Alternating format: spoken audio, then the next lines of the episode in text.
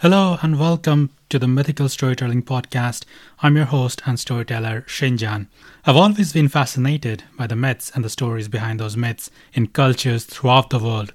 So if you, like me, are interested in exploring these stories behind the myths, then this is the right podcast for you. So without further ado, let's start with today's story. Today's story is the continuation of the story called The Labors of Hercules, Chapter two, as retold by Robert Graves. Brought to you by Holiday Whisperers, your bespoke and personal holiday planner. Visit holiday whisperers dot co dot u k today for all the help you need and want to plan your next holiday. And the best part is that it's completely free, so get onto that website now. Also, if you're an aspiring podcaster like me and don't know where to start, check out buzzsprout dot com. Buzzsprout is hands down the easiest and the best way to launch, promote, and track your podcast. Your show can be online and listed in all the major podcast directories like Apple Podcasts, Spotify, Google Podcasts, and more within minutes of finishing your recording.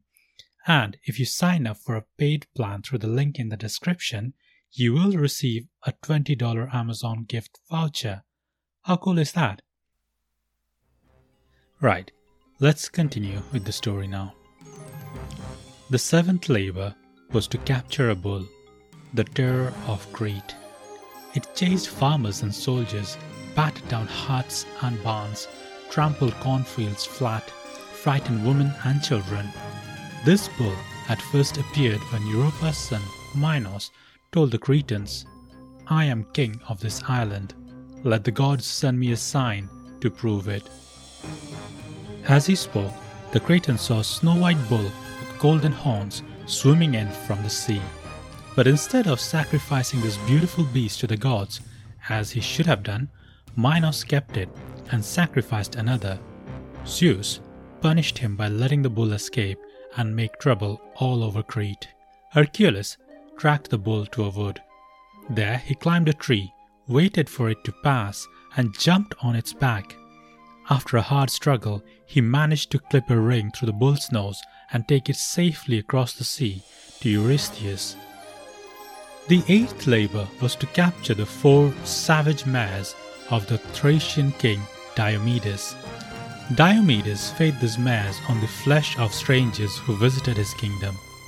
Hercules sailed to Thrace, landed near the palace, went straight to Diomedes' stables, chased away the grooms and drove the mares plunging and kicking down to the seashore. Alarmed by the noise, Diomedes called the palace guards and hurried in pursuit. Hercules left the mares in charge of his groom Abderus and turned to fight. The battle was short. He stunned Diomedes with his club and allowed the mares to eat him alive, as they had unfortunately also eaten Abderus, who could not control them. Before he left, Hercules instituted annual funeral games in Abderus' honor, but finding his ship too small for all four mares, he harnessed them to Diomedes' chariot, left the ship behind, and drove home by the way of Macedonia. The ninth labor was to get a famous golden girdle from Hippolyte, queen of the Amazons, who lived on the southern coast of the Black Sea, and bring it back as a present for Eurystheus' daughter.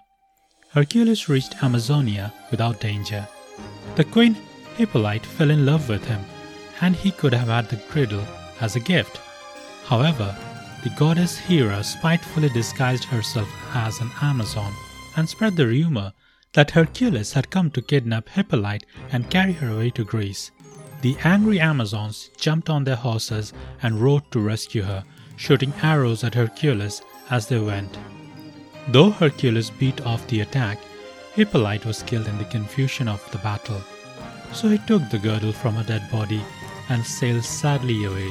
He would have liked to marry Hippolyte and hated giving the girdle to Eurystheus' daughter. The tenth labor was to steal a herd of red cows from King Geryon, who lived on an island near the ocean stream. Geryon had three bodies, but only one pair of legs. Hera hoped that Hercules would fail in this last labor, or else not have time to finish it before the ninety-nine months were up.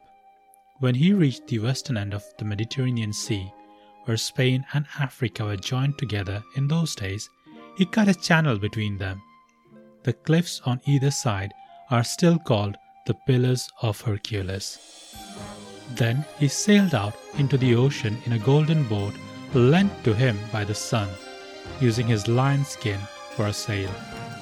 As he landed on Geryon Island, a two-headed dog attacked him. He struck it dead with a swing from his club and did the same to Geryon husband.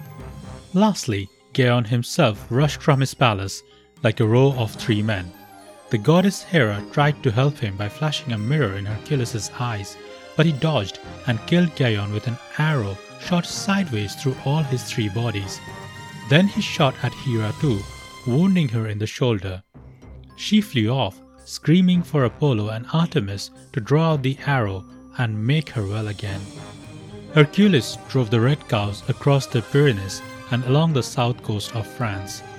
At the Alps, however, a messenger of Hera's misdirected him on purpose. He turned right and went all the way down to the Straits of Messina before he realized that this was Italy and not Greece.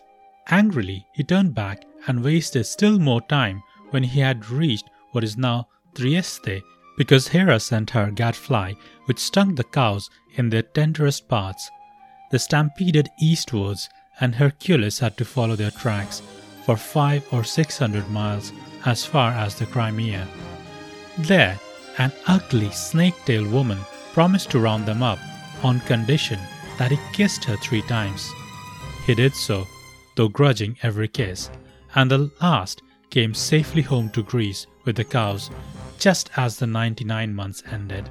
Hercules should now have been set free, but on Hera's advice, Eurystheus said, "You did not perform my second labor properly because you called in your friend Iolaus to help kill the Hydra. And you did not perform my fifth labor properly either because Augeas paid you for cleaning his cattle yard." "How unfair!" cried Hercules.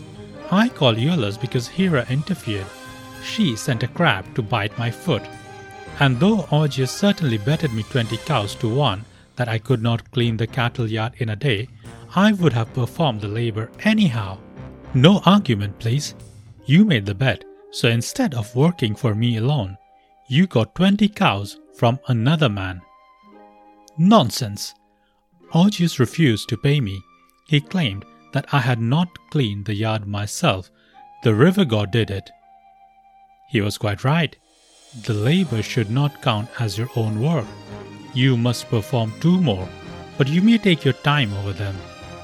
"Agreed," said Hercules, "and if I live to complete them, it will be the worse for your family."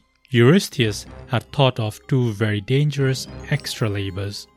The first was to fetch the golden apples of the Hesperides from the far west, and the second was to capture the dog Cerberus and drag him up from Tartarus.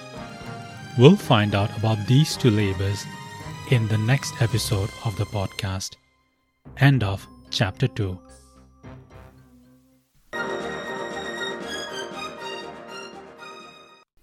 Thank you for listening to today's story. I hope you've enjoyed it. If you have any thoughts or comments, you can reach out to me on my Twitter. My handle is blabberingshin, or you can email me at iamshinjan at gmail dot com. So that is I A M S H I N J A N at gmail dot com. Please subscribe to my podcast if you've liked my work, and don't forget to share it with your friends and family. I'll look forward to entertaining you with more mythical stories like this going forward. Adios.